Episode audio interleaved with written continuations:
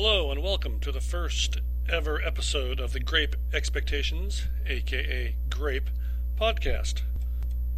My name is John Griffin, and I'll be your first of a rotating series of hosts bringing you fun and interesting conversations with winemakers from around the world. So, time's a wasting, let's get to it. Okay, today I'm talking with Ken Wright of Ken Wright Cellars. Uh, good morning, Ken. Thanks uh, for joining me on your during your busy schedule. Thank you, John. Uh, oh yeah, so the 2017 vintage in the Willamette. What should we know? What should we be telling our customers? How was it? Uh, well, 17 was uh, one in a string of uh, continuing string of quite warm years. You know, really beginning back in 12. Um, the, the years have been warmer than than usual, warmer than average, I guess you could say. Mm-hmm. And uh, 17 and 15 were quite warm, and, um, and so they were quite uh, quite a bit alike. Mm-hmm. They were both they were both years where you had enough heat that it was critical to leave enough crop that you could slow the plant down. The reason that Pinot Noir does so well here is that generally it's, it's such a cool climate, um, what some might call a marginal climate, which is exactly where Pinot Noir thrives. Mm-hmm. Yeah, because it is, it is inherently the, the quickest ripening variety that there is. And if you put it in a too warm of a location, it races to high sugar levels and it forces your hand. It makes it, it requires that you harvest it before the uh, sugars get completely out of control and you end up with alcohols that make no sense. And sometimes the seeds are going to be behind in the in the whole process. Right. Yeah. Well, yeah, oh, yeah. Physiological development isn't what it should be, and, and so and actually, so the the the detail the detail that comes with being on the vine, the proper amount of of growing season or hang time is critical. Um, and so, in a year where it's exceptionally warm, uh, the only control that you have, um, or you know, because you still need the fruit to become physiologically ripe. You mm-hmm. you you can't manipulate wine and make it physiologically ripe. Uh, that comes only from time on the vine.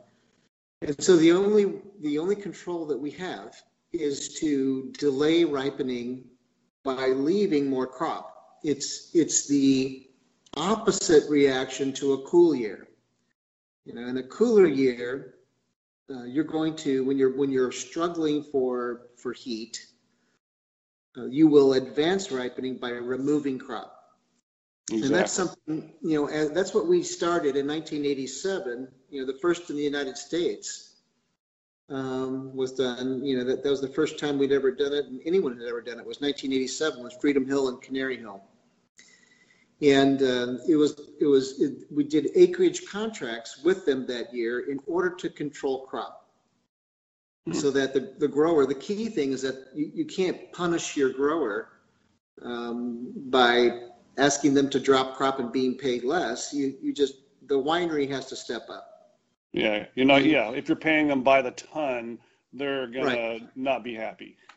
No, of course not, and they shouldn't. Exactly. Uh, and so it's up, it's up to the winery to to to step up and take care of that, and and so we did in '87, and it was remarkable what a difference it made in a cooler year to remove crop, and often. You know, we're often in, in cooler years removing as much as half of the fruit. And by removing that weight, that work that you're asking the plant to do, by removing half the work, it happens faster. Exactly. And 2017 was kind of opposite of that. It is, the, is it was the opposite of that. 17 and 17, it was so warm that we needed to slow the plants down, not speed them up. And so in 17, as in 15, the key was to leave as much crop as possible to slow the plants down. make sure that there was a lot of work to do so that you're extending the season. Mm-hmm. And, and that's exactly what we did. Uh, we, you know, we left um, as much crop as possible everywhere in order to slow the plants down. And it worked really well. It extended our season. We ended up with, um, you know, beautiful ripeness. And, uh, you know, at the very end of the year, right before we harvested, we did go through and do a, um, a cleanup, if you will, just to make sure Mhm. anything, anything that was a little behind, we took care of and so forth. But, but the, but we, it was important through the season, the growing season, to leave all that work. And, and, uh, and it did, it extended our season significantly. So by doing, leaving all that crop, we were able to delay, delay harvest and give us the time to, to acquire the complexities that come with hang time, both in aroma and flavor. And so what you'll find, even though it was a very warm year, very warm year, what you're going to find is that the alcohols are totally, totally um, there is no sense of overripe or dried fruit qualities whatsoever. It's a very fresh fruit profile, really beautiful, actually. You, you said that And- the alcohol. You said the alcohols were uh, toned. I, I, you kind of blanked out there. Oh, forgive me. The, the alcohols were totally in line. They Oh, were totally not. They, they were not excessive at all. Um, you know, so you, there's no sense that there's no heat. There's no um, over, you know, sweetness that can come with excessive alcohol.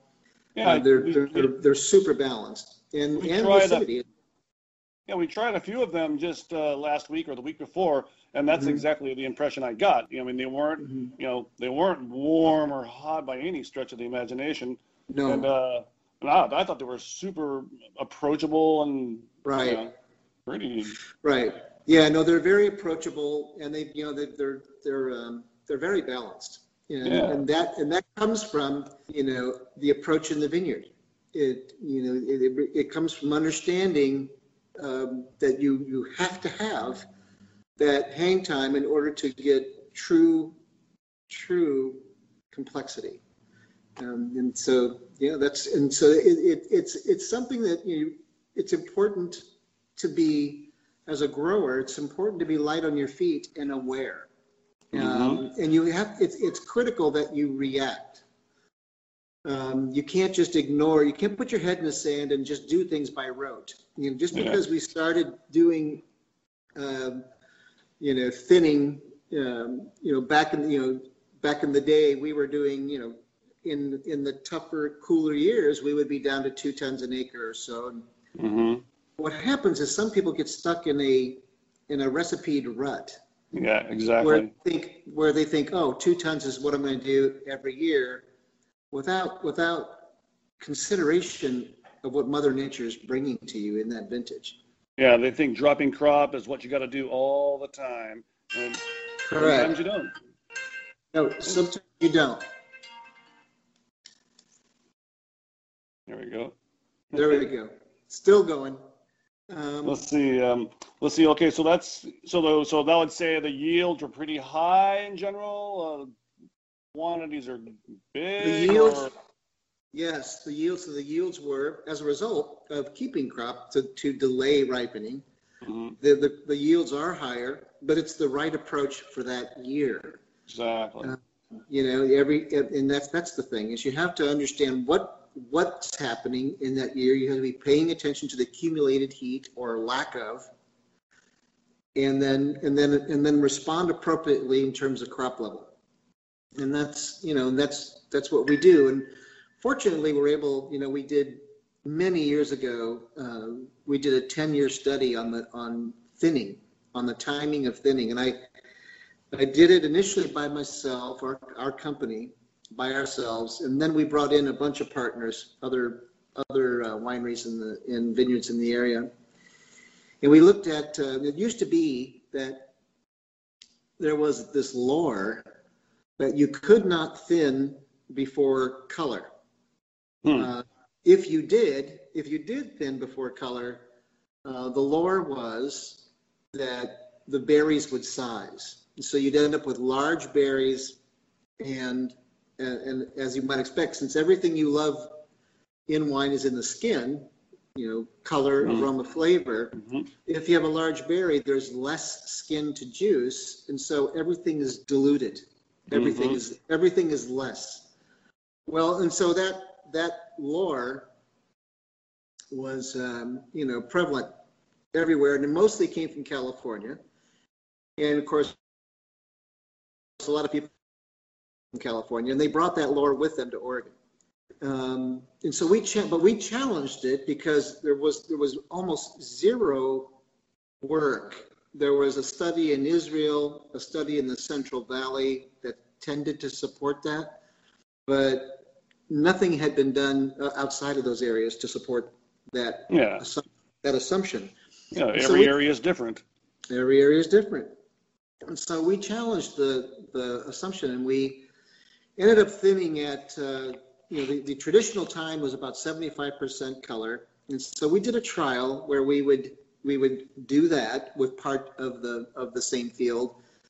In another part of that same field, we would back it up a month before to what the, to what, uh, to a, you know, the, when the berry begins to do, you know, to go through seed hardening, that's a Mhm. pretty significant hormonal change in the plant.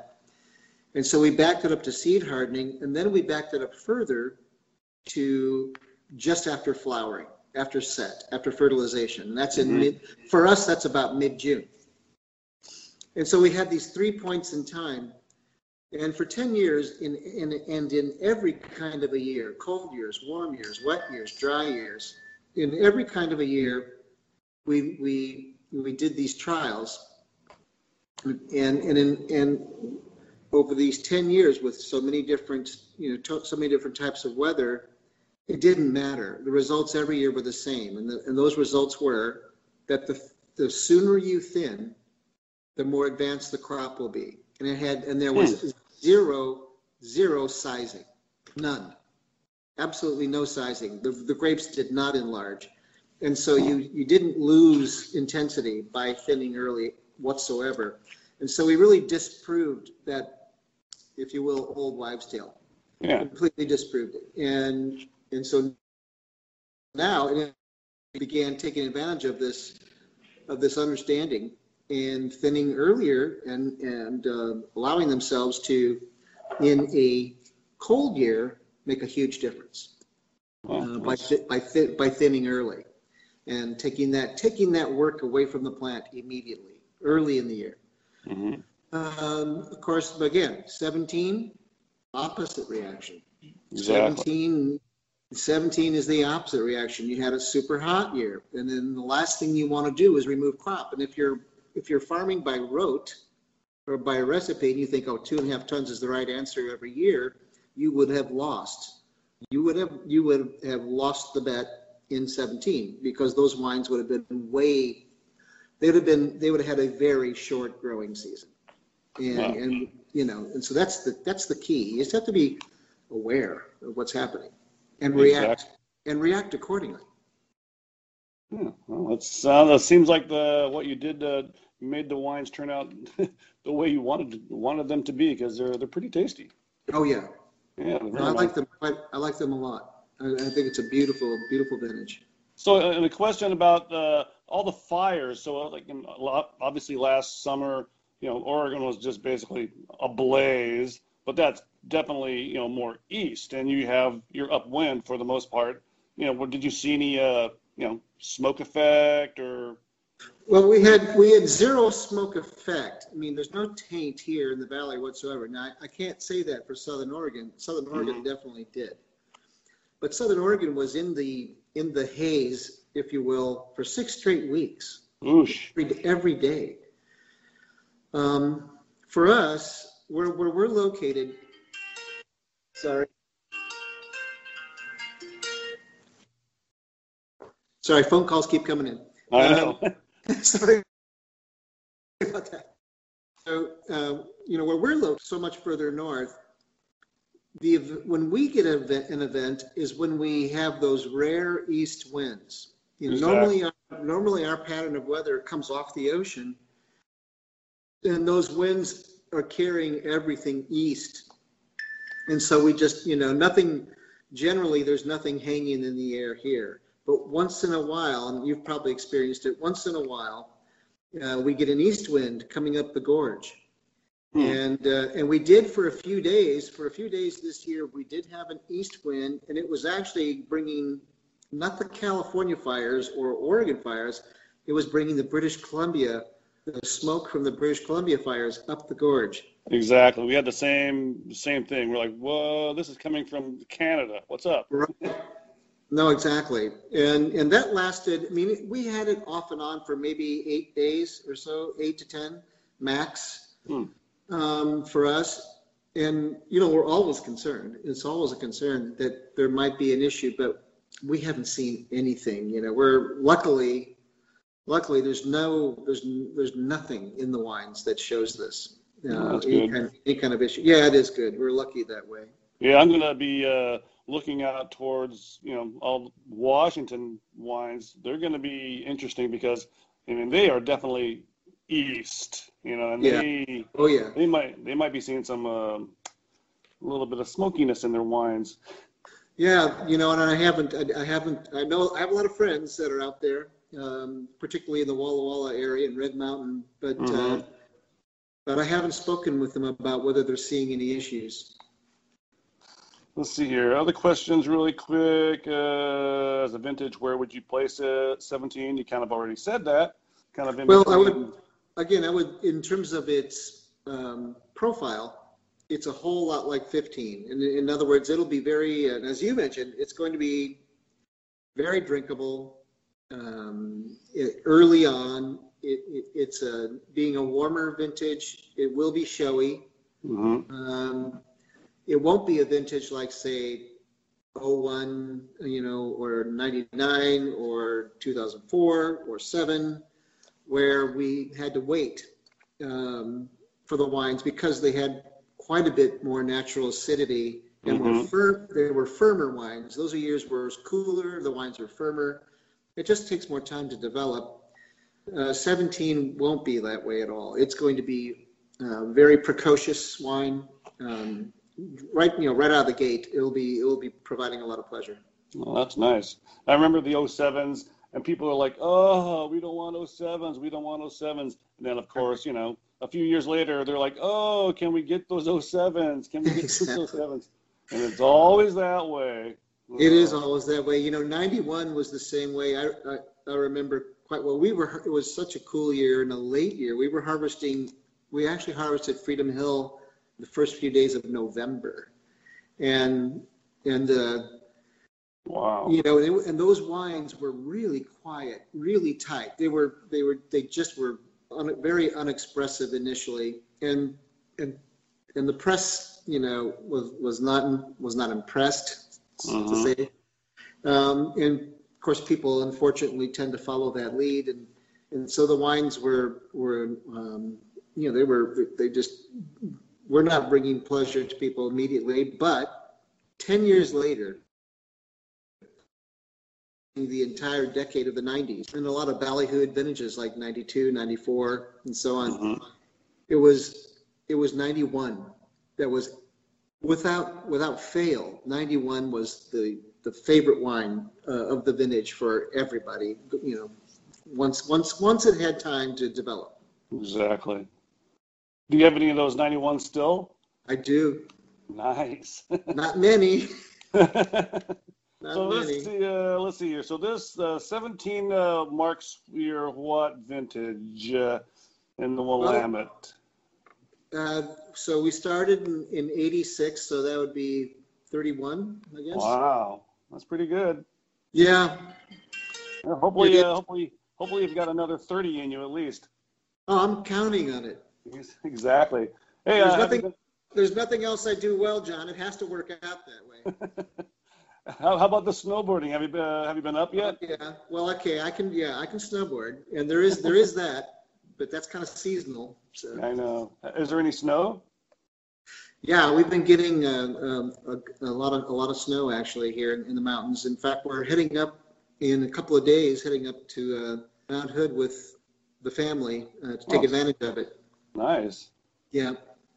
Yeah. My snowboarding has been kind of uh kind of off the back the last few years. I've only gone like one time in like four years, and it's just. Oh. Eh, it's kind of a drag. I mean, I'm always finding myself doing other stuff, or you know, a lot of my uh, snowboarding, you know, you know, entourage is you know either moved away or they are you know they're busy with the kids, and so yeah. it's kind of fallen off. But eh, that's okay. Maybe this year. Uh, I think that kind of covers everything. Uh, we'll close it up here. And uh, thanks again for uh, putting up with the uh, technical challenges. Oh, it's all good. I'm sorry it took me a while to get back. Oh, no problem. And uh, yeah, I look forward to getting down there and uh, seeing what's uh, what the latest is in Carlton. Oh, I'd love to have you down here. There's a lot. Uh, there's a lot going on right now here in Oregon with, um, you know, with some new state laws we're getting ready to pass and trying Like to what? pass. And well, we've got uh, three three efforts, three initiatives um, that I'm a part of. Uh, one is one is called conjunctive labeling, Hmm. and that means what that means is that you know if you use a sub AVA, if you use Dundee Hills, if you use Yamhill Carlton, if you use Ribbon Ridge, Mm-hmm. don't forget to use Willamette Valley as well. Somewhere on the label, somewhere Yep. on the label, use Willamette Valley, because the reality, the reality is, is that nobody in China knows Ribbon Ridge. Nobody. Yeah. But you would be shocked how many people in China know Willamette Valley. Yeah, for sure. And they, and they make, and they make the connection, a strong connection to Pinot Noir. I mean, it- that's, a- and that's a worldwide, a worldwide asset that we have. And uh, that is, that's been hard won by a lot of great people that have been here from the beginning. Well, I agree completely. I mean, you know, you're talking about people in China not knowing. You know, people in Seattle don't know. I mean, Dundee Hills, what? I mean, they know Willamette. Right. They don't know. you No, know, exactly. They know Willamette. You're exactly right. And then the two other initiatives are uh, that we want to move from the, right now, if you say Willamette Valley or Yamhill Carlton or, um, uh, you know, Ribbon Ridge, McMinnville, you know, right now, the, the, the requirement is that the fruit in that bottle needs to be only 95%. It can be 5% from anything else from anywhere. And, and so we're moving to make it 100%. Wow. You, it needs to be 100% Willamette Valley, which would be the highest requirement in the United States. Um, the, so when you say source, whatever source you name on the label, it needs to be 100%. The, the third initiative is, is follows on the same lines of truth in labeling. I mean, you need to be, you need to be honest and open uh, about what's in the bottle in our minds. And so, as you may know, currently Oregon has a 90% varietal requirement. Mm-hmm. You know, the rest, the rest of the United States is 75%. So if it says, if it says Pinot Noir on the label in California, it only needs to be 75% Pinot Noir. In Oregon, since 1977, it's been 90%. But we're now ready, as an industry, we're now moving forward with doing 100%. And, uh, and so that's also, uh, that's the third initiative that's going to be before our legislature this winter that we're hoping. Forgive me? I'm all I'm all for it. Oh, good for you. I mean, that's the whole uh, issue of labeling in general. I mean, you know, for wine, it's you know, there's there are doesn't there don't really seem to be any regulations at all. I mean, or any guidelines. It's like It's, it's, it's way too fuzzy, let me tell you. And, and so we want, we want, um, honesty, you know, and, and integrity in our labeling. And we're, and we're willing to, you know, to go to this, to the hundred percent levels to guarantee to people out there in the world that what's on the label is true, not just kind of true, it's completely true. exactly integrity. That's an interesting word nowadays. Yeah, exactly. Yeah. Great. Well, uh, let's wrap it up, and I'll let you All right. your day. And uh, like I said, thanks again for taking the time. You bet. And uh, you guys have a good uh, weekend up at Hood. Thank you very much. Thank you. Have a good Christmas. Take care, John. You too. See you later. Bye. Bye.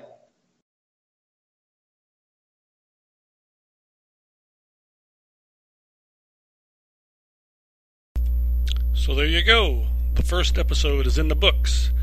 I hope you enjoyed it, found it informative. And if you did, please let us know and pass on the link to other people who might be interested. Thanks for listening, and be sure to stay tuned for the next episode. I assure you the quality will be improving.